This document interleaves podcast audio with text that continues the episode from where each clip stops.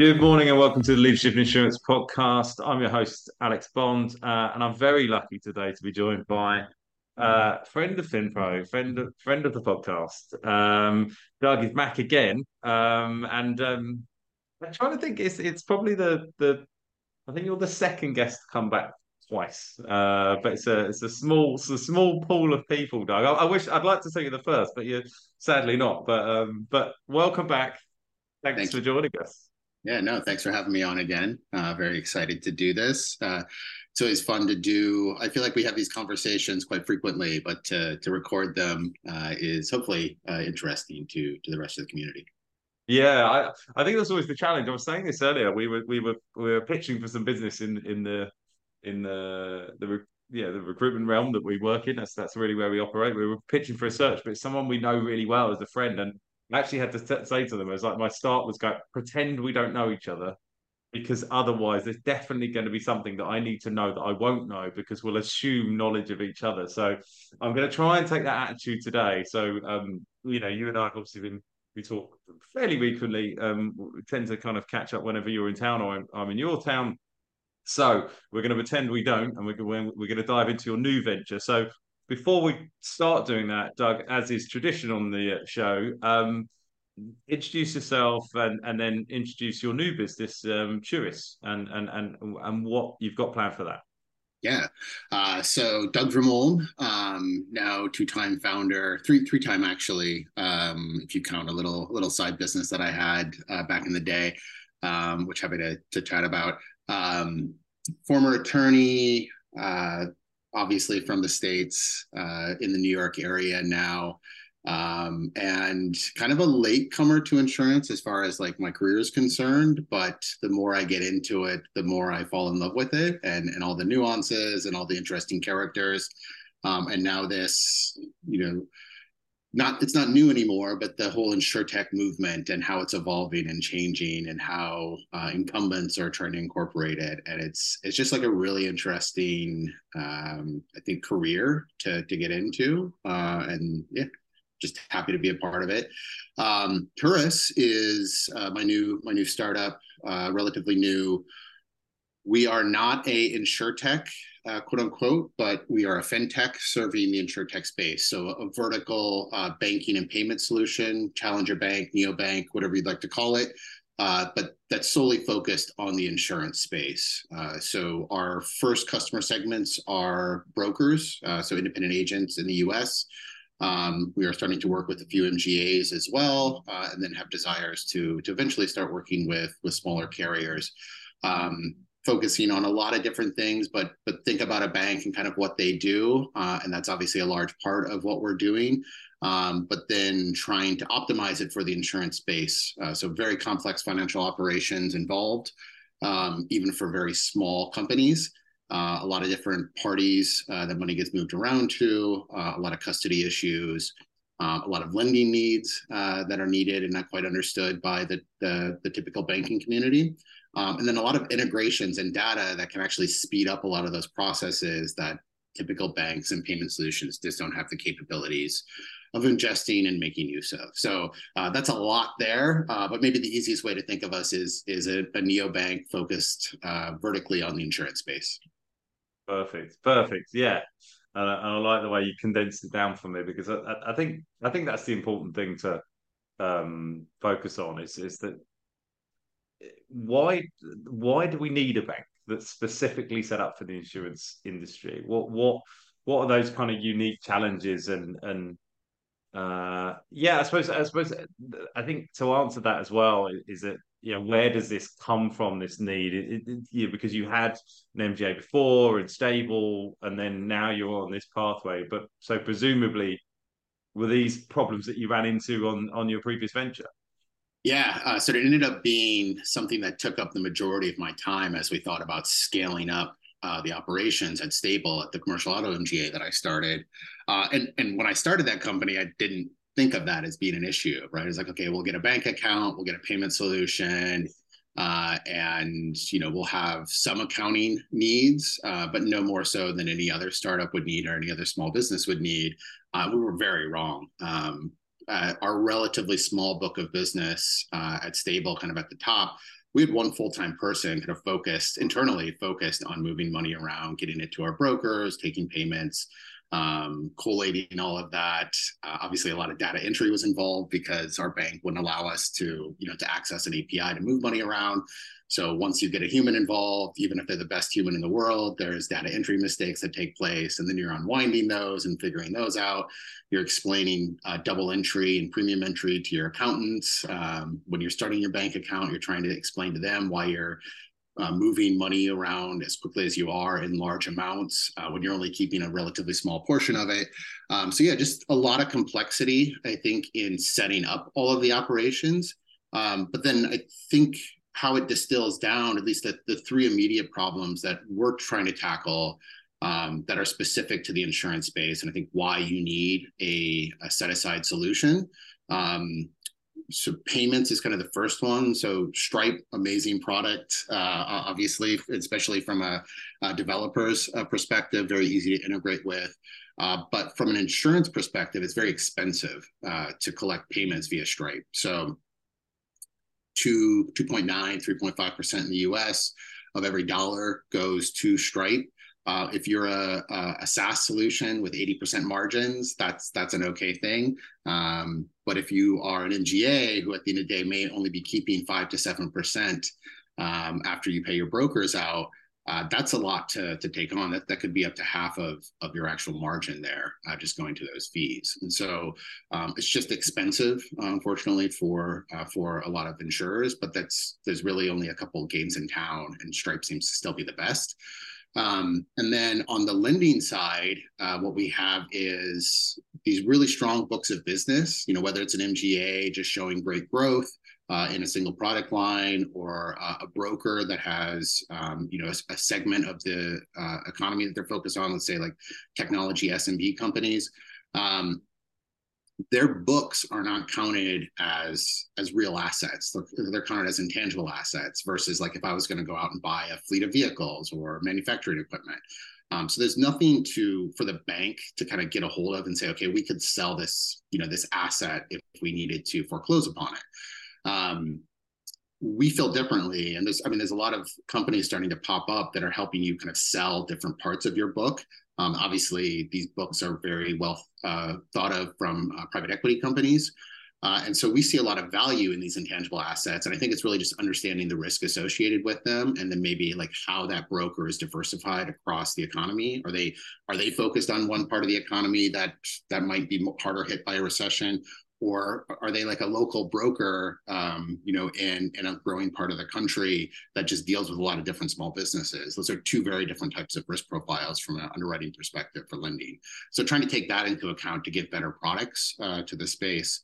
Um, and I think the third big thing is just all the data that exists to move this money around. Um, it's, it's now sitting in policy admin systems, it's sitting in agency management systems. And you don't need to have a person kind of taking data out of, out of your policy admin system or your agency management system, putting it into a spreadsheet, and then taking the results of that spreadsheet and putting it into your bank.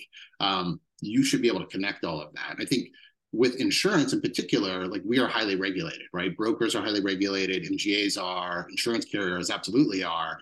Um, so we feel more comfortable as a bank giving access to our A P Is to allow for those automated processes to happen. The fraud can take place because you're you're automating some of that. There's no human involved uh, anymore. Uh, but we as a bank, or we as a um, you know partnered with banks, feel comfortable taking that risk because of the highly regulated nature of the space. So those are kind of the three key areas that we've we've honed in on um, as reasons that there needs to be a, a company or a bank focused just on the insurance space. Yeah, it makes sense as well. I mean, I, you know, the insurance, just by the nature of the moving parts of the business, is like you look at it and it's always going to be an inefficient ecosystem because there are too many connecting elements and they're all connecting businesses, and everyone is taking a, a point on the dollar at every kind of transaction point. Um, so you're always left with kind of those leakage points, um, and it makes sense if you can kind of make that more seamless.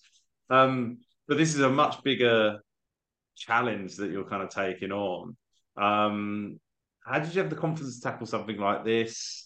Uh, I mean, it might speak to you just as an entrepreneur, and and and, and maybe that is it, it. You know, I know you've got a you've got a really good founding team as well. Uh, you know, how much has kind of team played in the confidence that you can tackle this this scale of challenge?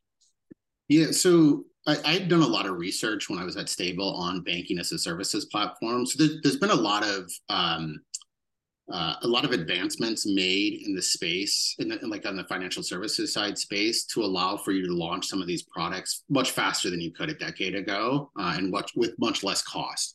Um, so the way we kind of think of it is, we've built uh, some technology on top of those services. So banking as a services platforms, we're renting a, a PayFAC to start with. It's it's not our own infrastructure. Um, I think the value that we're building is like how that money moves around uh, on top of that. And then eventually, as we scale up, we will take over the underlying infrastructure just to, to increase our margins and, and increase control over those products. Um, So that's helpful, right? It is, it's easier than it was, uh, but by no means like easy still. Uh, I think it's funny, I was talking to somebody the other day and they're like, okay, you went from la- trying to launch, you know, this mini insurance company, this M G A, highly regulated, lots of moving parts, lots of partners involved. Uh, and then now you're you're trying to do a bank um, and, and a payments company, and you want to do lending. Um, you know, in the, in the States anyway, those are almost three, they're all regulated by the same body, but three different various, like different sets of laws that, that regulate them.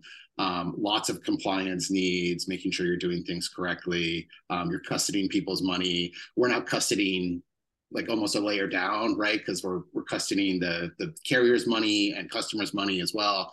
Um, so Yeah, a lot of a lot of complexity and difficulty. Um, I think my my former legal background definitely helps with that, in at least taking the first step and maybe just knowing which lawyers that we need to talk to to make sure we're doing things correctly. Uh, so we have a really good legal team, a couple different legal teams that we work with um, uh, that always point me in the right direction, whether it's something that we're writing or or a product that we're building. Um, and then just the founding team in general, uh, they saw the uh, complexity at the M G A, and, and one of them comes from the FinTech space uh, as well. Um, so, yeah, I think it's just the culmination of all of that that gave us the, maybe, maybe outwardly it looks like hubris to say that we could actually do this. Um, but I but I also think we're in this interesting um, point of, of startups where when capital is cheap, And, and things like A W S and different uh, infrastructure came along to allow you to very quickly launch products, um, it shrunk the moats around those. Like anybody else could kind of follow on and, and do what you were doing. Uh, so I think to some extent now to create value, uh, at least in, the, in, in our view in the FinTech space, um, you need to take a big swing and you need to start building that, that moat almost immediately. Um, and if you don't, like if it's too simple, if it's if it is just a point solution, Um, you're going to have copycats that come along very quickly, uh, and, and you won't be able to defend a moat and create value for your investors at that point. So um, mm. definitely a big swing, but we just feel like it's it's one that's needed for the space, and, and it's the best way for us to create value for our investors. Well, if you're going to take a swing, take a big one. Why not? Um, I, I'm a big believer in that, though, and I think I think because by default of taking a big swing, you kind of you put yourself in a position where there's going to be less direct competition quickly because you're you're being more ambitious, and and and some people might take these kind of point solutions. But then the other thing being is that it speaks to the true challenge faced by your target customer. You know, I, I this is not the same thing at all, but we've just switched um, all of our systems internally because we had some automated marketing system, we had a candidate management system, we had you know, a phone system, we had sort of S M S systems, we had all of these different systems. And from a small business perspective, going back to this payment thing, I'm paying seven, eight different separate companies. We now switched to a system where all of that is included. That's the only reason I shifted. So it's like, if you're going to set up a kind of banking payments facility for insurance, there needs to be that one place I can go and solve all of my kind of problems. Otherwise, why do it, you know, for, for one section? Um, Because, but then, arguably, the, the the single vertical probably isn't enough. Um, I thought it was interesting as well to think about this when when you were talking. I was like, what do you think this allows to do for that kind of want to be entrepreneur that wants to launch that small agency, wants to launch that specialist M G A? Is this the sort of thing that there's an enabling element of that? You know, we're, we're, this is going to allow entrepreneurs to launch more quickly, more efficiently. Yeah, well, so definitely more efficiently. Um, so I think if you're at the beginning of your journey uh, and you're setting up that solo shop or, you know, very small M G A, maybe you're a brilliant underwriter and, and you've gone and got that capacity. Uh, now you're trying to set up the operations side of things. Like, how do I collect this payment? And great, I'm I'm using, you know, Instanda or Socotra or Joshu, but how do I, like, how do I actually make my margins? Um, so, so I don't have to use Stripe and integrate with that. Um, so yeah, I, I think we can quickly help those, those entrepreneurs set up. Um, but I think as we start building our credit facilities and have different lending options, I think we are just going to be able to see like, okay, we, we see a lot of demand for that product that you're launching or this space, the specialty brokerage space that you're getting into. And we're actually fine giving you some money like right up front. Um, and especially if you're using our payment system. So it's, it's almost like it, it Shopify to an extent where we help you set up that, that capability of taking payments in. Um, and then Shopify, you know, after they allow an online business to do that, they start offering lending options to them. They say, great, here's some working capital for you. Um, so, so absolutely. I think we are hoping that uh, what we are doing from a, from the lending perspective does allow businesses to grow uh, more quickly and maybe just feel more comfortable taking a risk and going out on their own, knowing that the, the financial infrastructure part of this is now covered and it's one less thing for them to worry about.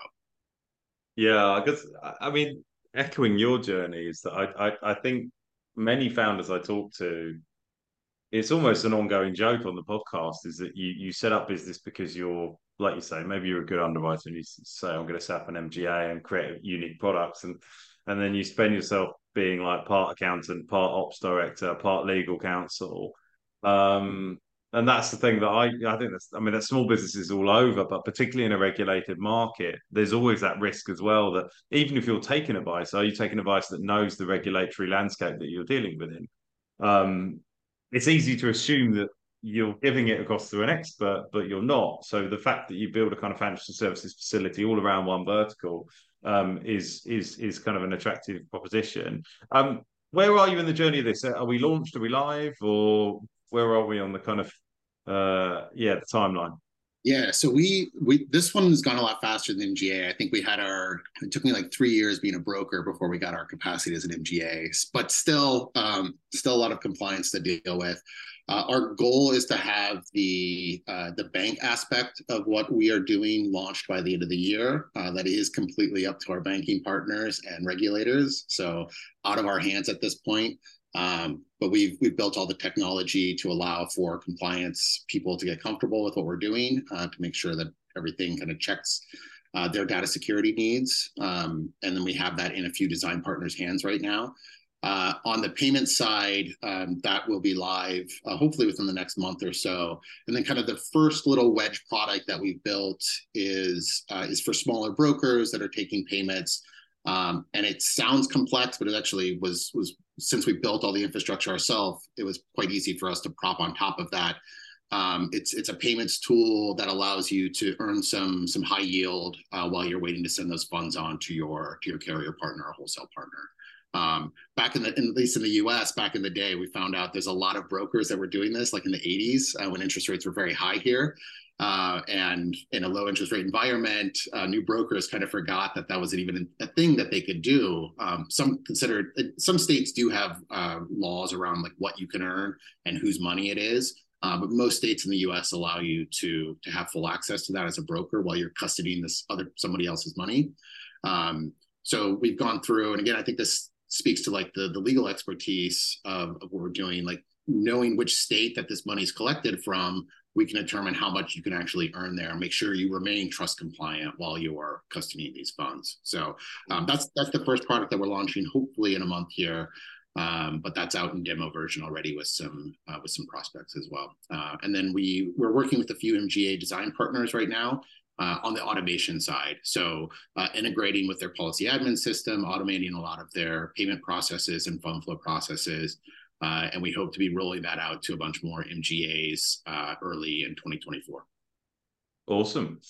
Yeah, I was thinking about the collaboration opportunities with you and and, and lots of other InsurTechs. And um, that kind of leads me on to sort of a slightly non-directly Turris element. And uh, um, we were there for the launch of the InsurTech Association in, in New York, um, which I know that you are I don't know what your role is within that now, but you're definitely definitely there at the start and definitely part of that with Josh Hollander, who's a, who's a good uh, is a good friend of the show as well. So there's how much does that kind of how much is your decision to get involved in that playing into kind of where you're going to be? Because presumably it's you know it's a good it's a good place for you to be at the center of kind of a lot of kind of InsurTech innovation. And um, yeah, I mean, I'm interested to find out more about the association and really why you think these things are important in the InsurTech ecosystem. Yeah, so th- that was more of a happy confluence. Um, I think when I took the the I T A role, uh, which I've definitely stepped back from, uh, and um, but but like it's all volunteer. Like everybody in there is a volunteer. Um, so stepping back is more more publicly than than anything.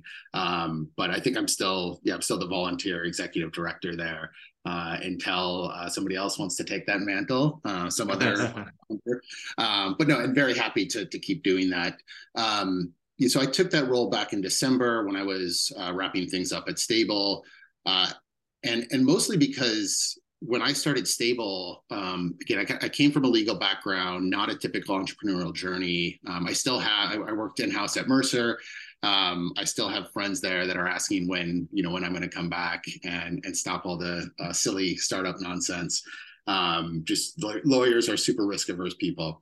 Um, but... I, I had the the luck, I think, of being in New York at the time and just meeting a lot of other people that were uh, in the InsurTech space, in the FinTech space. Uh, New York was like a hotbed, still is to, to an extent, I think, for that, um, especially on the FinTech side.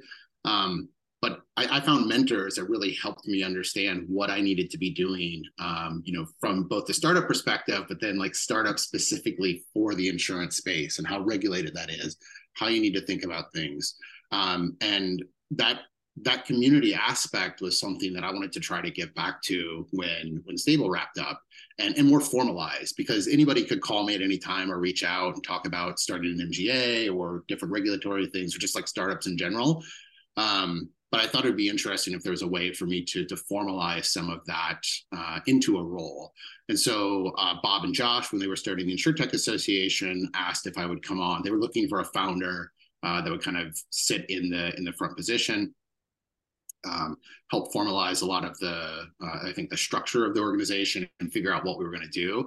And it was felt like for the first three months, I think, uh, of this year, I really focused on it. And it was kind of a mini startup, right? We had we had this idea of what we wanted to do, like this value we wanted to provide to a, to a customer segment, um, other InsurTech founders. Um, we, we've gone out and tried to get investors, like, Uh, our, our sponsors, right, are, are the investors. Uh, and I think we're still trying to find product market fit, but by listening to our customers, like saying, what can we do that would help you in your journey uh, of this? And so um, we've done thing, we've done a lot of online things. Uh, we've done some live events. Um, uh, we've talked to other organizations like the InsureTech U K is a great organization, InsureTech India. Uh, there's all these other organizations out there, I think, that we're we're learning from.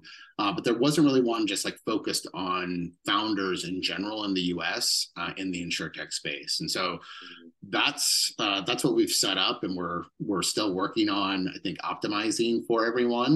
Uh, but we love, like, the feedback that we've gotten is great because, and, and not all positive, right? It's like, hey, you should be doing this, or this is what we'd like to see. Um, that feedback we love because it just, it helps us figure out exactly what we should be providing to that community base. But we have... Um, I'll probably get this wrong, but I think we have like sixty or seventy overall members now, and about forty of those are InsurTechs uh, at, at this point. Um, and, and a fair number of those are M G As, which I think M G As in particular, they just have a lot of uh, needs. Startup M G As have a lot of needs uh, that they need a mentor for. They need somebody that like that's been on that journey before, um, that can help walk them, them through that. Um, so that's, that's the quick on the, um, on the I T A, uh, but happy to dive into any of that as well.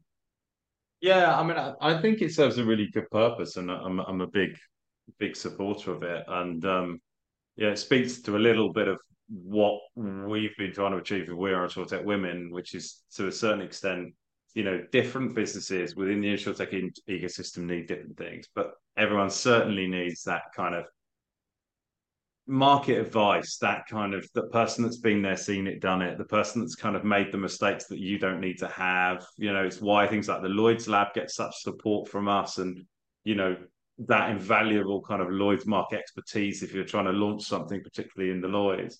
But then, you know, just building communities is so important because, you know, one entrepreneur, you know, me and you have shared this conversation many times, usually, you know, pouring beer into our wounds of things that have gone horribly wrong. And, and, and, you know, that's enough sometimes. Uh, but usually it's the, it's that voice that gives you a new idea, that gives you a kind of new piece of energy. Um, so I, I, I think it serves the purpose, but particularly I think where you focus on that earlier stage, because we, you and I go to lots of conferences. There's lots of conferences around InsurTech. And one, you know, some of my cynicism with some of those conferences is, is that we go there and we see these massive companies that have got all the space.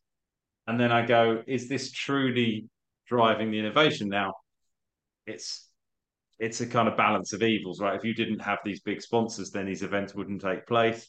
Um, but there's often not, you know, there's like a moderate discount for kind of InsurTechs that are at the early stages, but that's where these kind of communities come viable. So I think I think building communities is is super important. And um, yeah, I, I think it was a great initiative. Um, what do you think the the biggest challenge? You know, you, you get the serial entrepreneur tag now because you've done three different businesses too within InsurTech.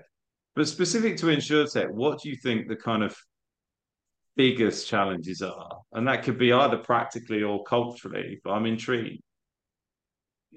Um, well, so I still think we have, and this you probably know, your team knows this more than anyone, like the, the ability to move some of the talent out of incumbents and even have incumbents be supportive of that, I think.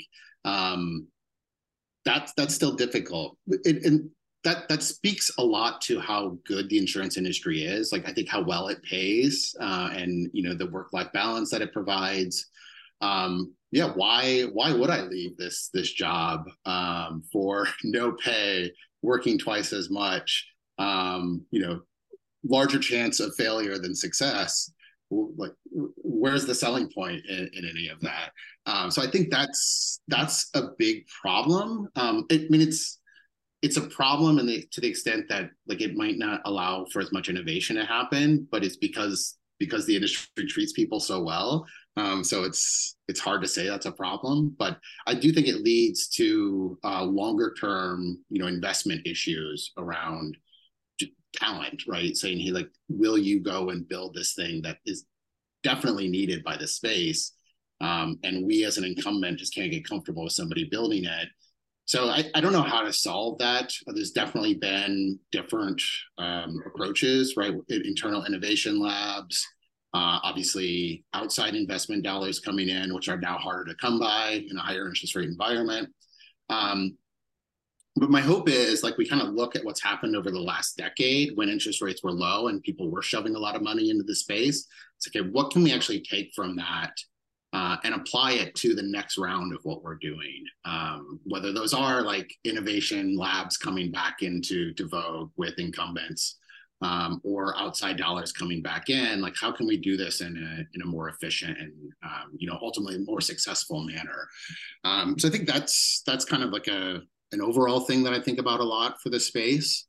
Um, in particular, like for early stage, um, but it's I don't know that this is ever going to change and probably shouldn't, but just like, you know, the highly regulated nature. So like, how can I get educated uh, to the extent that I need to be to launch this company, because um, I don't want to, like, I have a limited amount of time as an entrepreneur.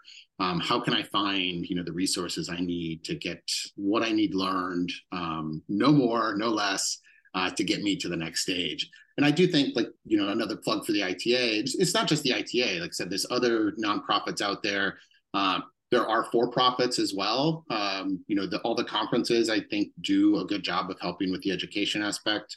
Um, you have, uh, it, like, kind of like these in-between companies like InsureTech New York um, that are obviously for-profit, but that they're, I think they're doing their M G A lab right now, right? So they're great, uh, great, um, great program to apply to, uh, to learn some of these things. Um, So I think as long as we can kind of keep building that community um, through all different means, not just the I T A, uh, hopefully some of that gets solved as well. Just kind of having the resources um, in front of entrepreneurs when they need them uh, to keep moving forward. Mm. You've raised a really pertinent point to kind of, uh, I'm literally working on a role at the moment, which I was bemoaning to the team. And, and basically the money just isn't there because it's an early stage business. And we can feed back and say, look, the money doesn't match the skill sets you're trying to acquire from the industry. Um, but they still need those skill sets. So, you know, there's an element of people having to be creative. It's like, what can you do with fractional talent? What can you do with someone that's, you know, that that person is retired and bringing them out of retirement and just getting them to work a kind of three-day week or, yeah, or taking their sort of career contractor route? Or do, is it an opportunity to give someone who doesn't have quite the level of experience, but probably, you know, is going to get you there and is enthusiastic, and then you can kind of be a bit more open-minded? But all of those kind of challenges are the same in that we're confronted with the insurance industry pays very well.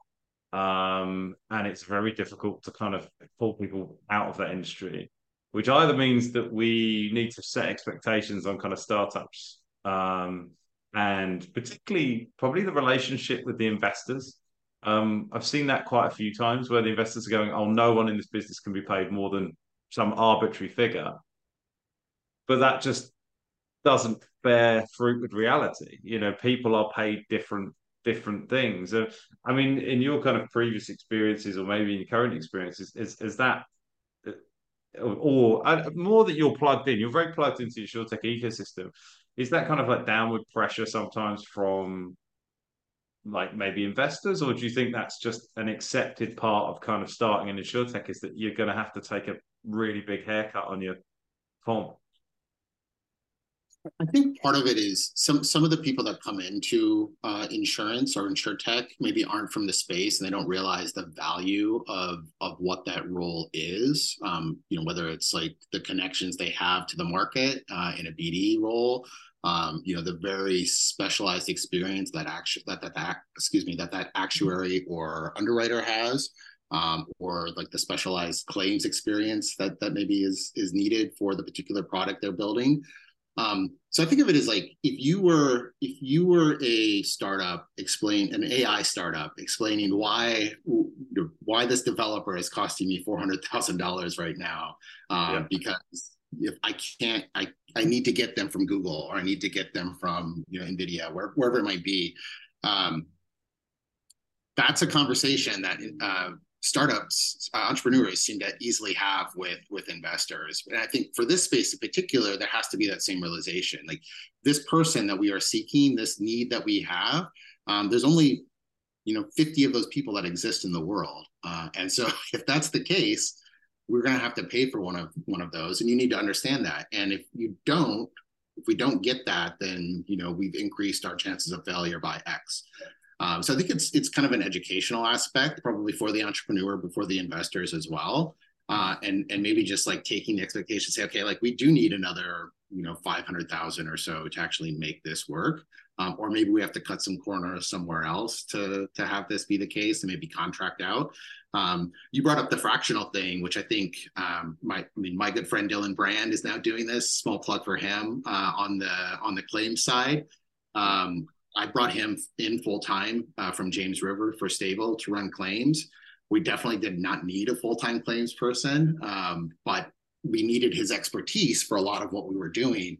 And now he's starting to do fractional claims work, which makes a lot of sense, right? Farming himself out to maybe five or ten different companies at any one time.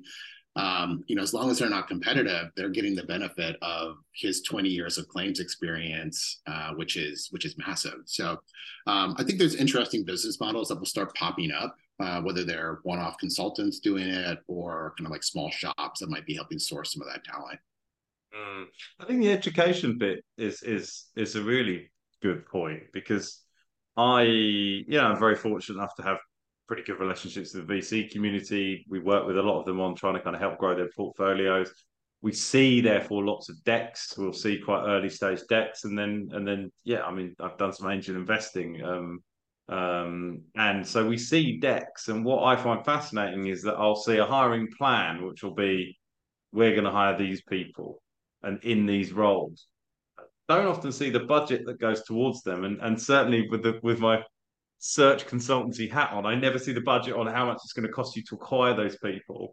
Um, and look, I know, I know it's a, you know, we're talking about insurance quite often. That's a grudge purchase. I, I know certainly a lot of the search consultancy fees are a grudge purchase as well, but it, it always kind of seems to me that it's a, for such a kind of uh, thought out, labor intensive, granular process of things like investment, how sometimes that stuff can be like what I consider just be a gaping hole of reality, because it's going, not only are these people going to be expensive, they're probably going to be quite expensive for you to kind of go and find, because you might not be able to find them, because to your point, you know, good luck trying to find an A I de- senior developer right now. You know, like if you're not an A I senior developer recruitment specialist, or you don't come from one of the places that already does that, then you will not find one. Like you certainly won't find on your own. You won't get them cheap because they don't exist. So um, and, it's and, it's a fascinating gap. And, and we're, I think we're we're overlooking one part, which is the time factor in here. If you have thirty-six mm-hmm. months of runway, do you really have six months? And do you want your executive team focused on that? Um, yeah. What is the value of that? Um, I, I mean, in my mind, it's like immeasurable, because you you are, again, increasing your chances of, of failure Uh, by not having this specialist that you've said you need, right? You've put it in your deck that this is like this is a key employee that we're going to hire, um, but we don't really have the plan uh, or the funding in place, uh, or at least set aside to to do that. Um, mm. And then maybe you find uh, your second or your third backup after six months, uh, but something that you spent one hundred hours on as an executive yourself, and and you really needed them four months ago versus, you know, six months in the future. Yeah, it's it's it's it's really it really feels like that kind of sunk sunk cost investment like fallacy that you tell yourself. It's like, oh well, I've lost already, so I've got to hang on. And you go, no, sometimes you've just made a bad investment and cut cut, cut that off. And um, it's the one thing that still, I've been doing this seventeen years, and I'm still kind of driven to distraction by by people going, oh, how much do you spend on recruitment? And they go, zero. It's impossible. It's an impossible thing because because someone has done the work. Um, we literally got it this week where we've got working with a senior exec who's who's having twenty-four first round interviews, and he's like, I don't spend anything on recruitment. I was like, that's twenty-four hours in two weeks that you're nice. spending trying to hire someone. So yeah, it's fascinating. But look, obviously, I'm I'm coming from a very selfish perspective. Um, Doug, we, I knew we'd do this. We've flown through the kind of time for the podcast. So just kind of really want to finish on, you know, what's the timescale for Turris? What's next? What are we going to, what are we going to, I know what we said about the kind of first products, but what is that, what does this next twelve months look like for you? Yeah, uh, I, I think it's just getting us live uh, with, with our banking product, obviously payments product, um, the lending product we are, we're starting to experiment with just some, with some of our own capital. Uh, but getting the credit facilities uh, built for that to allow us to scale some of that out. We are seeing some massive demand uh, for uh, specific products in the M G A space uh, in, in the States here uh, that we definitely want to make sure we have the capacity to, to, to lend towards. Um, there's there's a lot of uh, lending regulation that has to be, be followed as well as you launch in different states. Um, I don't know that we'll get a premium financing product uh, live, but there's There's just a lot of demand for smaller premium finance products. I think there's there's great premium finance products in the States already. A lot of them issued by banks with, with banks have a cheap source of capital in their depositors. Uh, and so we're, we're not at that scale yet where we can offer anything like that.